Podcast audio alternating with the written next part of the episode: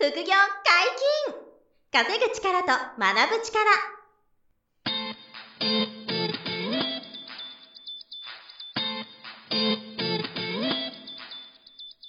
この番組は稼げるようになりたいを叶える副業アカデミーの提供でお送りいたします。副業アカデミーはあなたが副業で稼げる状態になることにコミットしたスクール。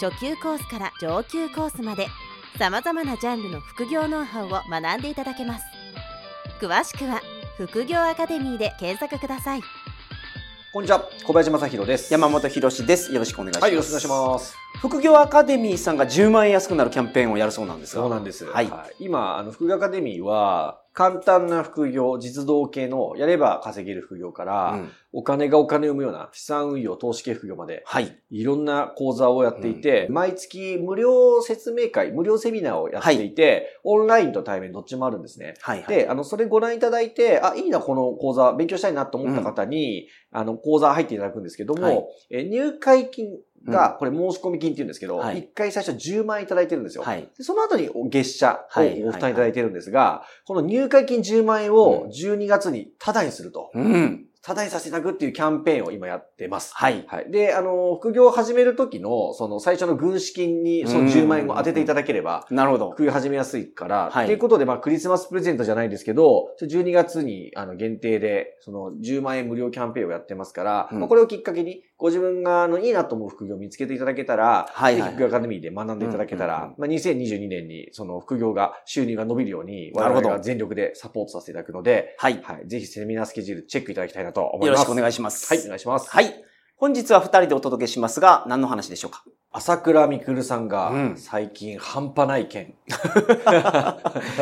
格闘技お好きですよね、小林さそう、んは。私あのね、総合格闘技って言って、はいあ、あの、そう、あの、何でもありっていうやつですね。はいはいはいはえっと、殴る、蹴る、うん寝技、はい。全部 OK の総合格闘技って言うんですけど、これが僕も大好きで、はい。まあ、あの、ボクシングとか、うんあの、柔道とか、空手とか、まあ、全部好きなんですけど、はい特に総合格闘技が、なるほもうど。中毒みたいに好きで、はい。で、あの、副業アカデミーが以前、雷神という、うんあの、大きな総格闘技団体のスポンサーやったこともあるぐらい、はいはいはいはい本当に好きで、はい。で、その雷神のカリスマっていうか、まあ、スター選手が朝倉未来選手。はい。前も話しましたよね、朝倉未来選手については。そうなんです。朝倉未来選手が、久々に、あの、クレベル小池さんっていうせ選手に負けちゃった時に、はいはいはい。その後のアクションが本当に素晴らしくて、当時音声で、うん。挑戦することの大切さみたいなことを、はいはいはい負けた翌日に YouTube で、うんあの、アップしてて、感銘を受けたんですけど、当時はいはいはいそれを話もね、以前したんですけど、はいまあ、あれからまあ、何ヶ月経ったかね、忘れちゃったんですけど、うんすごい、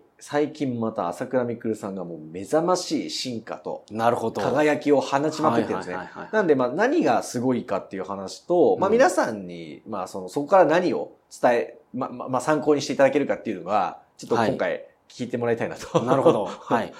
で、とりあえずその、ナンバーワン YouTuber っていうイメージがあるんですよ。うん格闘家の中で一番じゃないですか。圧倒的ですよ。あの、はい格闘家の中で今200万人超えましたから、YouTube 登録。そんなにいるんですか？です YouTube 登録200万人超えて、えー、多分年間で何億円だろうな。何億円単位は、あの、YouTube だけで、あの、広告と企業案件で、はい。多分数億円から、まあ、うん10億はうんそこだけで言ってないと思うんですけど、はいまず YouTube でそれだけの結果が出てる。うんこれ圧倒的ですよね。はい。もうビジネス系 YouTuber でもほぼいないんじゃないですかね。うんうんうんうん200万人クラスってね、タレントレベルの人しかいないと思うんで。はい。それぐらいの、まず YouTube で結果が出て、うんで、YouTube で結果が出て知名度が上がった関係、ことで、はい総合格闘技に興味持つ人がめっちゃ増えたんですよ。なるほど。なんで、その総合格闘技業界の貢献が半端ないのと、うんうんうんあとその朝倉未来さんの YouTube が伸びまくったことを見た、他の格闘家たちがはい、どんどん YouTube チャンネルを始めてて、うんで、その、あの、登録者も、あの、人気の選手は、例えば、那須川天心選手とかは、はいはいキックボクシングの今多分、この最近で60万登録以上多分いると思うんですよ。ももうすごいですよねはいはいはいだはからそれ以外にももう何万登録みたいな人がいっぱいいて、あの、サラリーマンの給与以上の広告収入稼げている格闘家さんってう、ん今すごく増えていて、い。はい。なので、他の格闘家の皆さんも、朝倉未来選手、ありがとうっていつも言ってるぐらい。うんうんうんなるほど。それぐらい、まずその YouTube だけ撮っても、あの、牽引してる、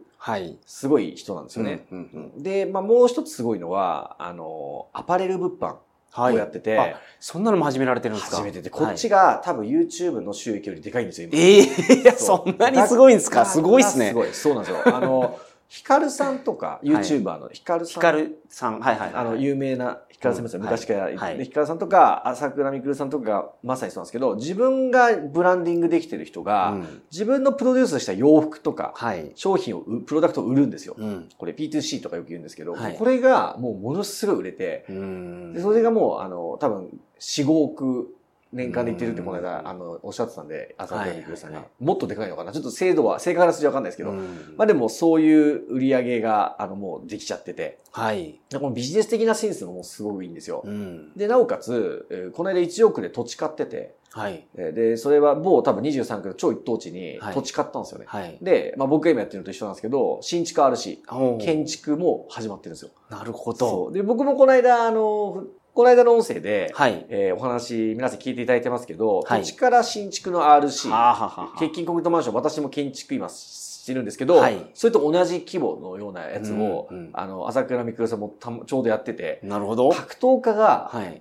あの、マンション建築するっていう、うんしかも新築あるし、新築あるし、そう。一番難しいって言ってましたよね。一番むずい。不動産投資でもマジで難しいやつなんで、はいあの、金銭的なハードルとか、はいあと土地探しとかめちゃくちゃ難しいんで、ただはいその、堀哲平さんっていう有名な、あの、不動産投資の先生で、YouTuber で、はい。あの、朝倉未来さんの所属したジムのオーナなるほどー。が堀さんって方がいて、その方のコンサルで、ああ、のなるほど。マンション建つんですけど、はいはいはいでもそれも着手したりとか、うんもう半端がないんですよね。で、そこに加えてですね、最、この間すごく話題になったのが、朝倉未来にストリートで喧嘩して、はい勝ったら1000万円もらえるっていう企画がありましたね。あったんですよ。はいはいはいアベマ TV さんで。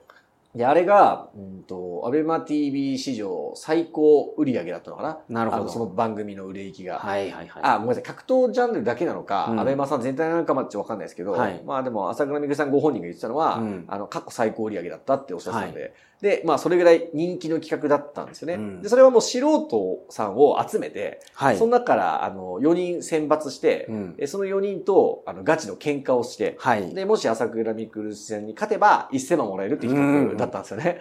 まあ、なかなか勝てないと思いますけどね。朝倉未来さんってその実績がすごいから。もともと、あの、喧嘩の、はい喧嘩で強すぎて、はいアウトサイダーっていうはい素人格闘技イベントに出て、前アマチュア田、の、前田明さん。そう前田明さんのそう、アウトサイダーに出て、そこでチャンピオンになってから、そう雷神に行ったんで。はいはいはいはい。そうそう。だから、あの、ものすごい荒い格闘イベントっていうイメージそう。そうです。だから不良の人とか、ね、暴走族の人が、はいあの、その、アマチュアのはいアウトサイダーっていうイベントうんでうん、初め、晴れ舞台じゃないけど、はい。喧嘩をして勝てればうん。上に行けるっていう。うん。そこで朝倉未来さんと弟の朝倉海さんがはい。優勝して、チャンピオンになって、その後、総格闘家、プロとして、ライジンとかに出るようになったとはいうことなんですけど、だから勝つっていうのはなかなか難しいとは思いますけれど、それでもやっぱりやりたいっていう方が応募してきて。いっぱいいて。はい。で、その中で、本当のアマチュア、素人の方二人と、うん。あと、えっと、プロの K1 選手一人と、あと、元ジャニーズの、あの、田中さんっていう、あの、カツーン、カトゥーンだった人はいはいはい。が4人が選ばれて、なるほど。で、試合直前にこの田中さんは、はいまあ、あの、怪我したかなんかで、は出なくなって3人だったんですけどね、はい。で、それを、まあ、あの、合計96秒で3人を終わらしたんですよ。おー、なるほど。あの3人をね、はい順番に。はいはい。で、合計で10秒とか30秒とか40秒で終わらしちゃったんはい。はいはいはい。で、3人目の選手はモハンドラゴンさんって言って、あの、K1 の、あの、選手なんですよ。はい。で、現役チャンピオンはいはいはいを、その、打撃でやっつけちゃったんですけど、すごいっすね。あわわずか数十秒で、失神 KO しちゃったんですけど、あれ、もうちゃんと見てないんですけど、セットは、あれじゃリングじゃなくてなんですよね。あのですね、一応設定上、街の、あの、路上で喧嘩してるっていう場所と、はいはいあと、えっと、コンビニエンスストアみたいなところで喧嘩する場所と、あと倉庫。はいって。いうふうに3名がそれぞれで待ってて、そこに朝倉未来選手がこう、はいはいはいはい。歩いていくっていうんですよ。ただ、後でネタバラしてましたけど、はい地面は柔らかくなってたと全部。あ、なるほどなスト。リートっぽく地面になってたけど、下もクッションで柔らかくなっててとか、コンビニも全部段ボールで作ってる商品で、はいはいはい。その商品棚にバックドロップとかしたんですよ。なるほど。そう。あの、その人は、あの、後藤真希さんの弟さん。はいはいはいあ、だからごめんなさい。あんま、素人の方二人っていうか、その、二人のうち一人は、まあの元芸能人元芸能人でしたね。はいそう。はいだから、本当のしアマチュアの方、元芸能人の方、はいはいはいはいあと、K1 の選手、うんあともう一人元ジャニーズ、まあ、はいはいはい芸能の方かな。っていう感じだったんですよね。はい。で、その、だ後で言ってましたけど、全部その、お怪我がないように、なるほど。だいぶ気を使ってたらしいんですけどね、アベマ TV さんもはいはいはいそう。まあでもそこで圧勝したと。うんその時に後で炎上したんですよね、うんこの企画が。うんで、それがもうあまりにも、あの、ひどいと。要はいは、あの、素人にプロ格闘家がそんなメタメタにして歯とか折れちゃったり。したから、あんまりにひどいとか、うんどうなんだとうんいう、あの、意見が出たんですよ。はいで、すごく炎上したんですよね。それはもう大炎上してましたね、本当に。話題になったと思うんですよ。はいもうヤフーニュースとかも出て。はい。で、あの、その後に、あの、朝倉未来さんが、一旦その反論したんですよね。はい。いや、全員手挙げてきたメンバーだよと。自分で立候補してきたメンバーからうん選んでるし、あんだけ怪我してもいい、する覚悟で、はい。あの、来いよって言ってきてるんだから、うんまあそれはしょうがなくねえかみたいな話もして、一旦その動画が上がったんですよね。はいなんですけど、うん。その後に、あの、みんないろんな方面の意見とか、はい。YouTube のコメントとかを見て、うん。あの、謝罪動画を出し直したんですよ。それ見ました。あ、見ましたあ、うんで、、あの、その、自分の考えではい答えてて、うん。なんか、冷静に俯瞰してみたら、はい。良くない企画だったと思いますと。そうですね。謝罪しますみたいな。はい。そう、だ謝って。あのすぐ謝れるのがすごいとは思いましたけど、そうなんですよ。さらにその、格闘界にとって良くなかったっておっしゃってたんですよ。そう、そうそう。結果、格闘技を広げるために、あの、はいストリート喧嘩企画を受けたけど、うんよく考えたら、そう、総合格闘技って格闘技業界に通して、あまりいいイメージを与えなかったかもなと。はい。まあ、すごい圧勝されたんですよね。そう、圧勝でしたから、はい。だからもう、いじめに見えちゃって、そう、それが格闘界に対するマイナスイメージになっちゃったかもしれないっていうところを、うん、やっぱいろんな意見を見て、うんそう感じてすぐ謝ったっていうのは、そう、そうなんです。やっぱすごい人だなとそれを思いました。僕もそこで改めて思って、い、や、あの、普通ですよ。あそこまで行くとね、あ今、さっき言ったように、はい YouTube で成功して、アパレル物販で成功してて、うんで、あの、不動産の方も建築とかしてるレベルで、はい。もう年間10、多分何、10売り上げで言ったら10億とか超えてるような人なんですよね。うんうんもっとかな。そのレベルの人うで、んあの、まあ、いわばちょっと天狗になりそうな、はい。あの、フェーズまで来てると。うん、なるほど。俺がいなかったらもう困るだろうみたいな人が多いじゃないですか。はいはいはいね。なるほどだけど、その立場でも冷静にあの、みんなの意見を見て、あ、うん自分が間違ってたなって思った時に、うんあの、プライドとかをなく、はい。あの、あ謝れる、うん謝罪できるその潔さみたいな、あの、その冷静さうんも持ち合わせてるから、うんまあ、バランスがすごいなと。確かに。うんよ、く、あの、そこで、もう、山本さんおっしゃる通り、あそこで謝罪動画すぐ出せるっていうのは、もう、すごい、れなんていうんですかね、なかなかできることじゃないなって。いや、特に、これぐらい有名になると、ものすごいアンチが湧くので、うんアンチが湧くっていい言葉じゃないですけど、そうですねまあまあそうなるからねいっぱいいますから。もう、いや、好きな人だけ見てくれたらええし、うんっていう気持ちになっていっちゃうと思うんですよ。うん。だから、普通の人よりあ謝りにくくなってると思うんですよ。そう、そうなんですよ。あの、なんですか、こう、教祖様じゃないですけど、はいはいはいみんなイエスマンしかいなくなって、うんで、ファンばっかりになって、自分が全て正しい。自分はいがね、はいはい黒いものも白といえば白だみたいな、レベルになっちゃいそうなぐらい今成功してるわけですよ。はい。だけど、あの、今のようなう、んその、冷静に、こう、謝罪できるとか、うんうんまあ、昨日、おとといもね、すごいツイート、素晴らしいことや言ってましたけど、YouTube のその低評価が表示されないくなったんですかね。なりましたね、今。ねはい低評価が表示されないことがきついっていうツイートをしてて、あで、要するにその、研究材料だったのに、はい低評価がされない、見られないことは、うん YouTuber としてもきついし、うんあの、YouTuber が好感度が上がりすぎると、つまんなくなると。